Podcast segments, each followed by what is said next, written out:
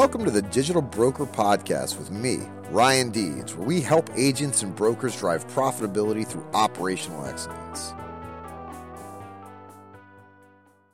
Hey, welcome to the Digital Broker. I appreciate you listening to us today. My name is Ryan Deeds, and I'll be your host for our little podcast about trying to quantify productivity of account manager. I would like to put a shout out to Indio. Thank you so much for allowing us to bring our wisdom. Thank you, Indio. That's right, to bring our wisdom. You know, if you don't know Indio, you should. They are a easy way to collect data from your clients. They make internal team operations more effective. Your account manager can fill out some of it. Your marketing team can fill out some of it. Even the producer can fill out some of it, and then your client can finish it up. And so, you know, if you're not aware of them, check them out. Understand why you're not using them at least. I think it's important. So, Melissa, one of the things that I constantly run into mm-hmm. is folks trying to figure out when they need to hire, mm-hmm. right? And so they try to metric out account managers. Yes. They try to apply the same kind of logic that they use for producers. Producer, your goal is $150,000 with a new business. You're midway through the year. You're at $90,000 with a new business. You're on track. Mm-hmm. Account managers don't have that same kind of thing.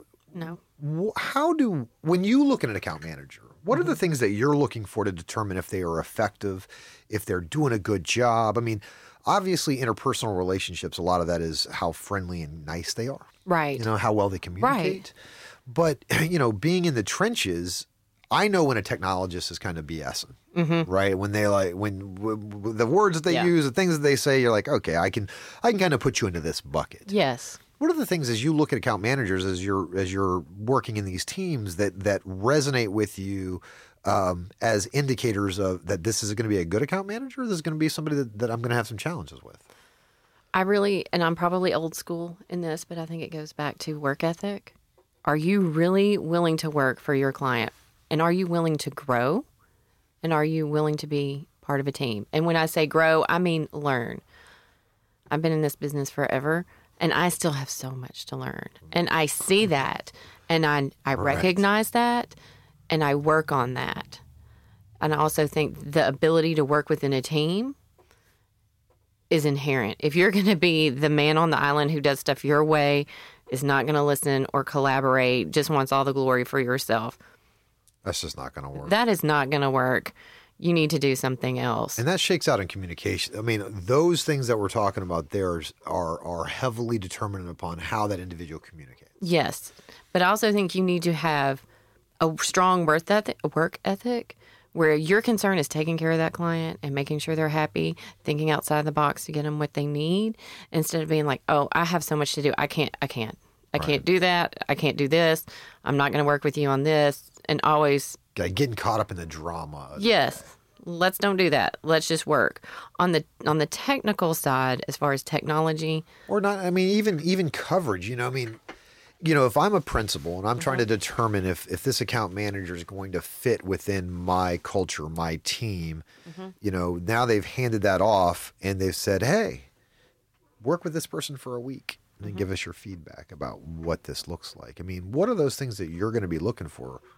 I'm going to be seeing if it's just a trial run, I'm going to look at the number of questions they ask. Right. If they actually listen and write down, or if they're playing on their phone all the time, or if they're just kind of like, oh yeah, and just blowing it off. Like nobody knows everything. If they're interested and engaged, and also going, okay, well, could we do it this way? Could we do it that way? Do you have this resource? Just very engaged. I like to see that. To me, that shows an openness and a willingness to learn and somebody who's serious instead of just like, I'm going to get this job and get a paycheck and be out. Right. That's like our sheep, right? Yes. It's kind of our sheep. And I think that, you know, we talk about feed the lions, tend the sheep, and shoot the dogs. It's something I use a lot. And if you've listened to me, you've probably heard it.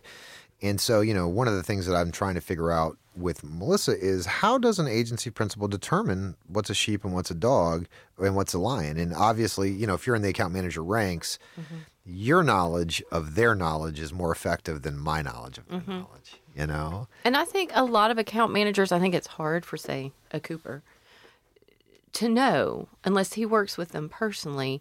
He has to get feedback from other producers as well. But most account managers aren't going to have the personality to just be like, hey, let's sit down and talk about what I do. How can I grow within the agency? And the CEO probably doesn't want to talk about that. No, and he doesn't. So there kind of has to be some avenue of communication of the management team who works closer with that account manager to be like, this is what we're seeing, because they have, like you were talking about, the analytics and know the day-to-day to push that up the ladder. And I think account managers, it's important to have that resource because you will be able to tell which ones are kind of just, using the canned language like you referred to. They're just drinking. They're just kind of there. They're there. Right. They're not engaged. They're not coming up with new processes. They're not trying to come up with new efficiencies. Right. They're just thinking the way it's always been, and they're good with it. Right. I would really encourage agencies to those, don't just shut them down immediately because it's more work or more money to do this resource. They're trying to help you in the long run. So if I had somebody with me for a week, that's what I would look for. That person who is not just checking a box, who really wants to grow, who really wants to take it to the next step. Who's buying in, who's showing some form of dedication. Yes, and loyalty. Right. Yeah, I think that it's interesting because so often when a new hire comes in, they're full of ideas on how we need to be. Mm-hmm. Without understanding why we are where we are. True. And that is a very good point. There is a lot of, I came from there and this is what I did. And that is not what I'm talking about because that is the biggest way. Well, it just kills. It is. Like I can understand one new hire, giving one suggestion, two suggestion. But there's an inflection point where it becomes dogmatic. Yes. Right. And you're just like, dude, you don't even know why we are like because people have come into our firm like, oh God, we're so backwater because we use X.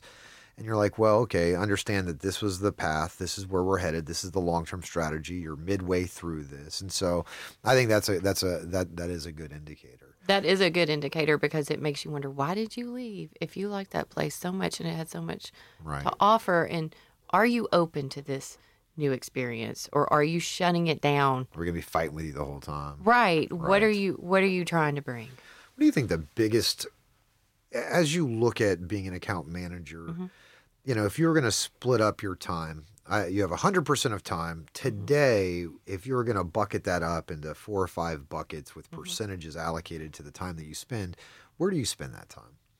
I spend half of it, probably on marketing in some sort of way. Not marketing like going out to clients, just in renewal and new business, getting it out to market, pulling the information, make sure it's correct before it goes out. So just walk me through that just a very vanilla marketing. I mean, I would know that as a renewal process, right? Right. A renewal process is basically what I'm talking about as getting together as the team saying, is it going to market? Is it renewing with and this is coming up after the X date. So the X date, so we're 180 days out, 160 days date out of the X date. That's when it first pops up on our file or something to have a conversation with the team. Bring them in and sit the team down, and you guys all discuss your perspective of what's going on. Yes, and how we feel, kind of talk about the issues maybe we've had with the carrier or concerns with the client or coverages they're looking for or a different way to structure their program.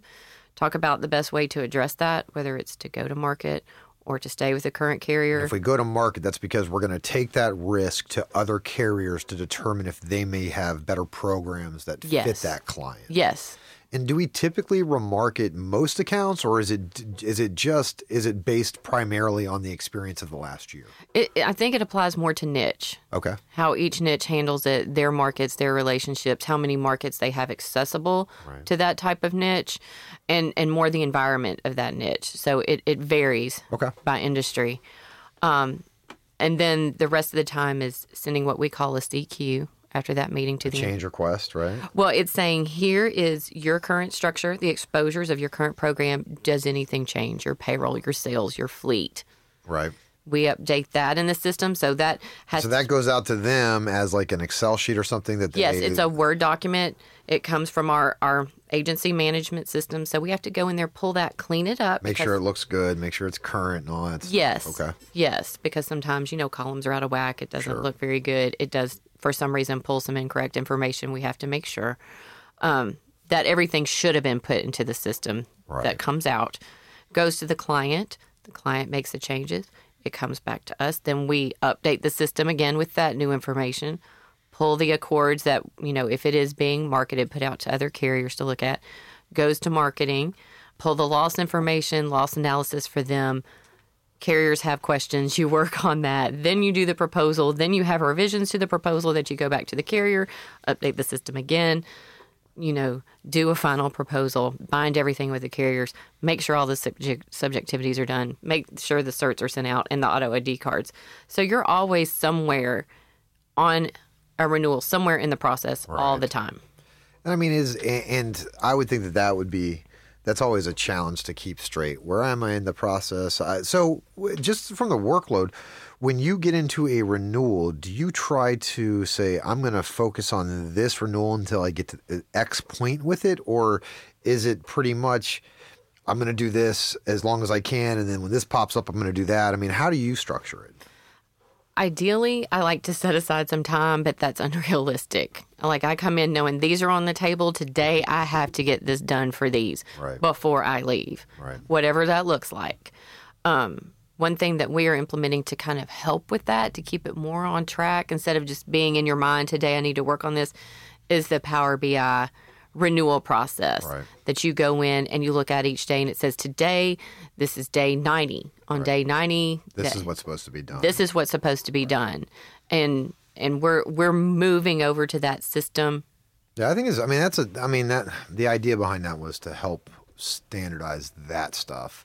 Give power to the account managers and really account manager assistants. I mean, that's really because I had some non-compliant account managers, and so the account manager assistant didn't have an easy way to win. And so, you know, and because again, like you said, I mean, it takes a team. It takes a team, and I really want to get away from. I think there's a lot of, you know, finger pointing. Sure. It doesn't need to be that in insurance. We're a team. We are all under a lot of stress. The more we can be teammates and support one another, the better. And I think Power BI kind of takes that finger pointing out of this scenario. Right. Because it says, this is your task. And if you're behind, hey, that happens. That's life. Let's look at it as a team and maybe figure out who can plug in there to help out. Right. Right. So going back to our 100% of the day, you said 50% of that stuff I'm dealing with renewals. And so in those renewals, that's telephone calls, that's emails, that's maybe... Some slack in there.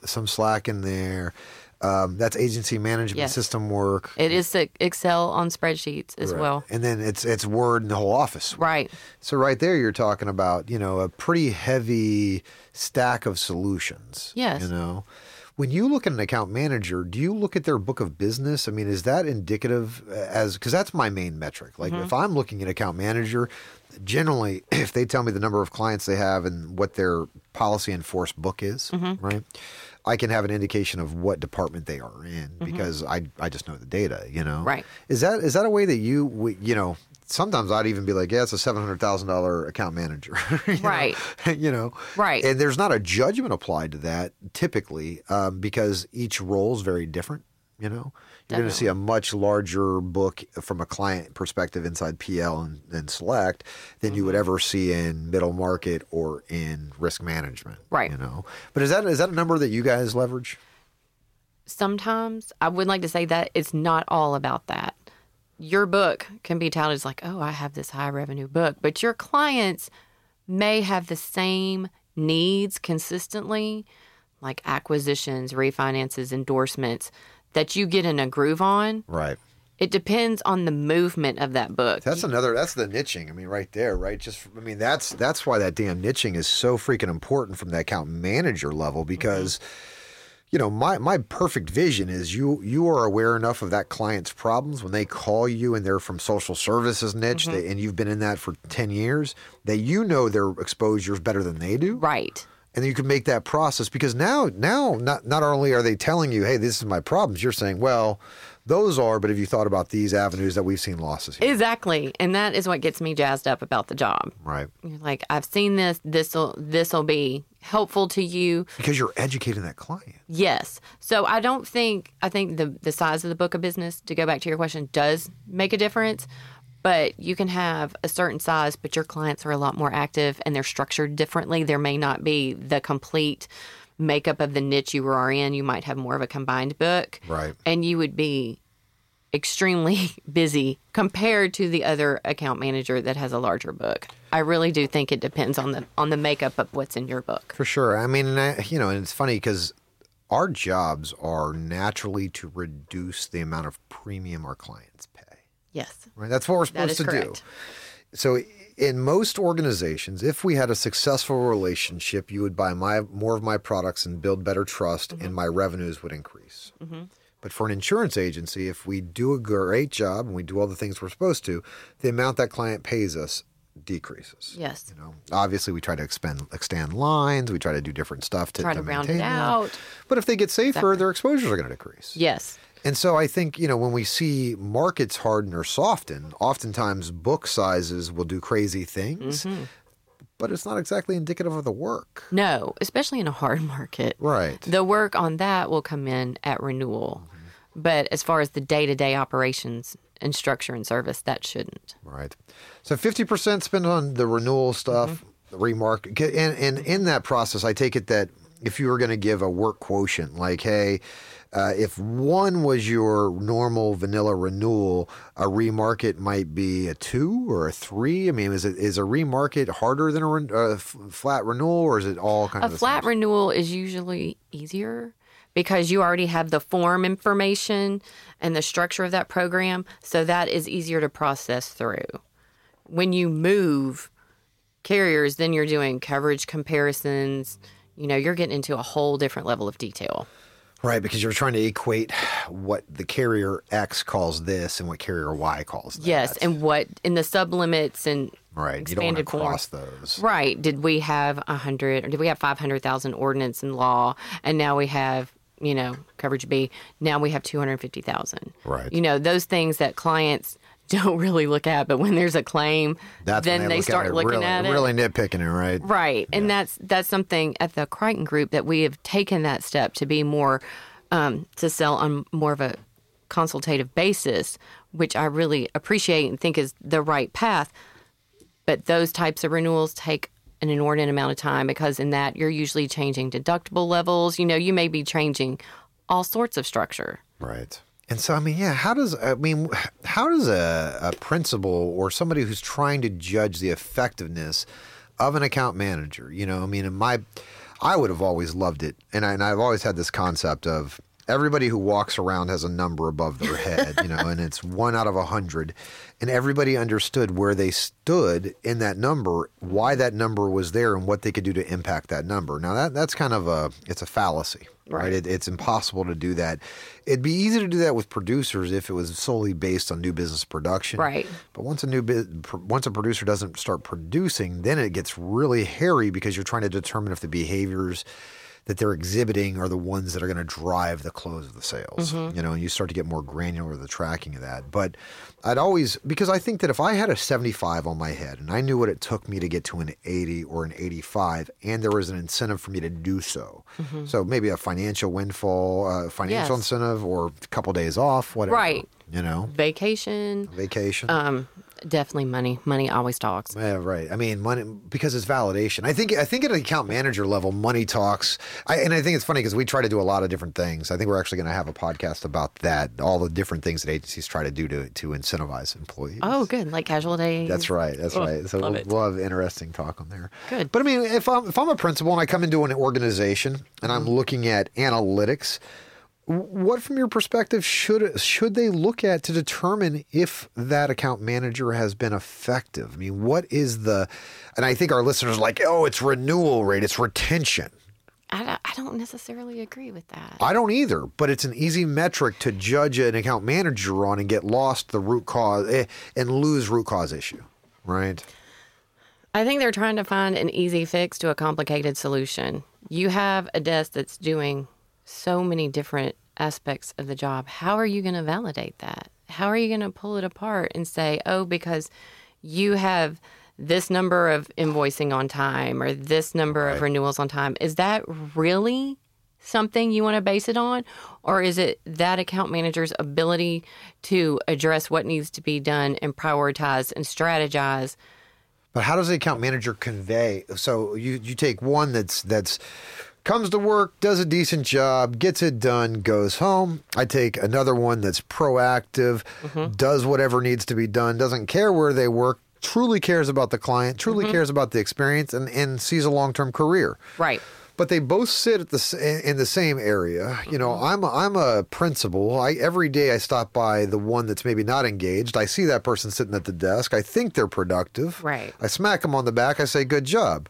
Because the other account manager who is proactive sits one cubicle away. They never get that feedback. Exactly. You know, they feel like, well, what the hell? Why am I going to the ends of the earth for this? Yes. And you will de-incentivize that individual. So, yes. I metrics. Agree with that. Metrics are scary because they do confine us, but I also think that they allow a celebration of additional effort if we can find the right things to judge on. That's it. It's finding the thing.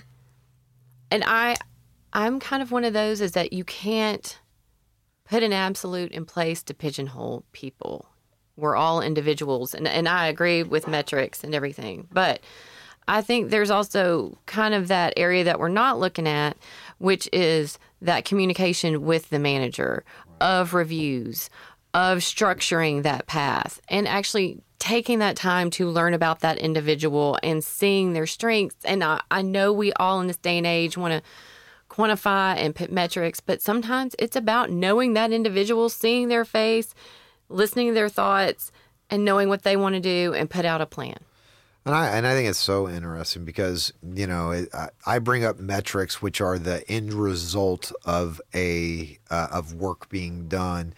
And you bring up paths to engagement that the agency has enacted to remove the necessary features of, because we use metrics to judge, where if we had engaged employees that we trusted, then...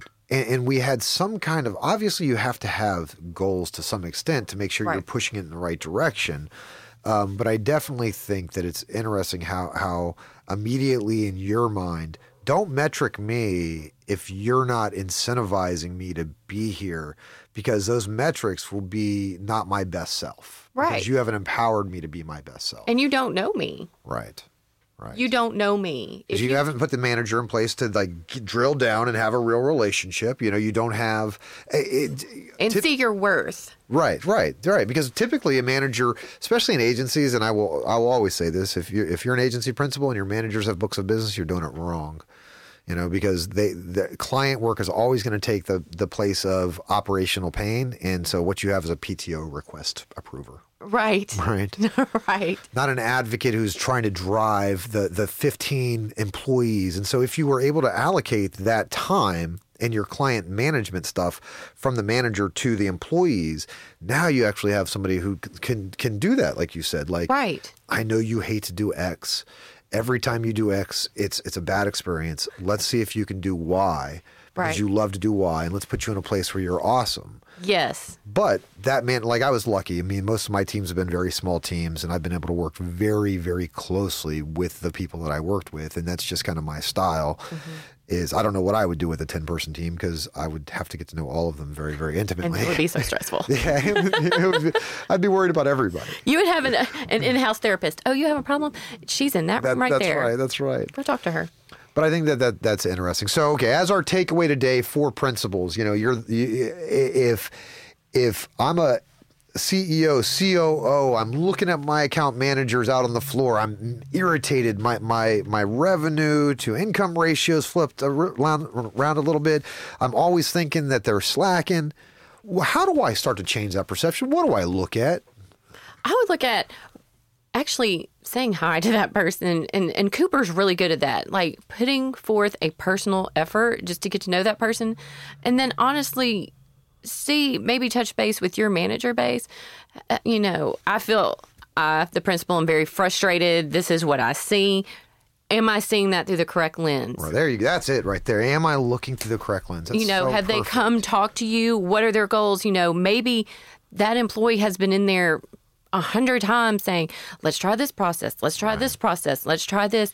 And they never know about that. That's right. Step out of your own experience for a minute and try to flip that. I love that concept. I mean, and some things that I tutor my CEOs on, you know, the folk or help try to educate them on is I want them to go spend some time in the weeds. Yes. Yeah. I mean, I want them to go and sit behind an account manager for a day. Yeah, I know it's lame or maybe half a day. It's kind of lame for both because you're like, God, this guy's looking over my shoulder. This girl's looking over my shoulder. Don't watch me type, you know. Right, right. But at the same point, the C that does it shows, hey, I'm really engaged. Mm-hmm. I want to understand what you're going through, you know, and then you feel like you can communicate effectively with them. It's all about, and we've gotten away from this as a society, personal investment. That person is coming to your business. Yes, they're getting paid and doing a job, but they are going away, spending their time driving who knows how far to do this job, to make this agency better most times. Find that out about that person. Respect that, you know, incentivize that, recognize that. And I do think that I've seen multiple leaders, and I've seen ones that do get in the trenches and carry the flag that people can get behind and charge up that hill for. That's right. And they are much more effective in building loyalty. And I think Cooper does a great job of that, especially when things have been difficult in the agency, for whatever reason, you know, operations, systems, things like that. He was positive. He was appreciative. He let each individual know, you know, whether he put it out there in an email or what, that he appreciated their work. Right. And I mean, how often do you get that? No, I've been in places where you might not see the leader for months, you know, and that's not ever how I felt at that spot. And I think that so many more of the progress. I mean, there was one shop I was at. I remember the outgoing CEO every morning at 8. It was just known this cat was walking around. You know, it was known, like he was.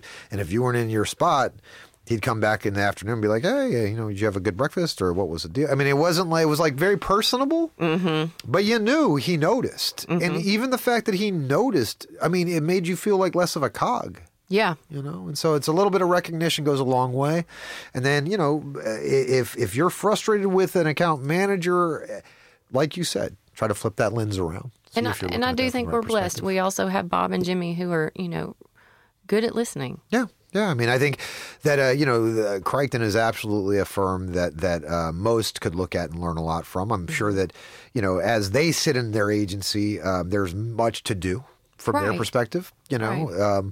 But I do think that that's one that is perpetuating effectively internally and trying to make the changes that are out there. And I mean, no matter what, it's just it's hard. It is hard. Thing to do. But I do think their heart is in the right place, and that all of them they are accessible. Right.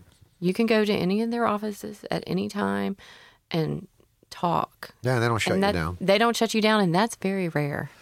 I agree with that. So for all those listening to me today, I appreciate it. Me and Melissa hanging out, talking about account managers and productivity and what does that really mean on either sides of the fence. So appreciate you spending some minutes with us today. If you guys are on LinkedIn, we'd love to have you come check out the Digital Broker Podcast group. If you have any problems finding that, you can always hit me up, Ryan Deeds, on LinkedIn.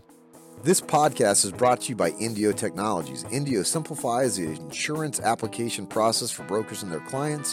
When using Indio, the process is fast, easy, and E&O free, saving your agency time and money.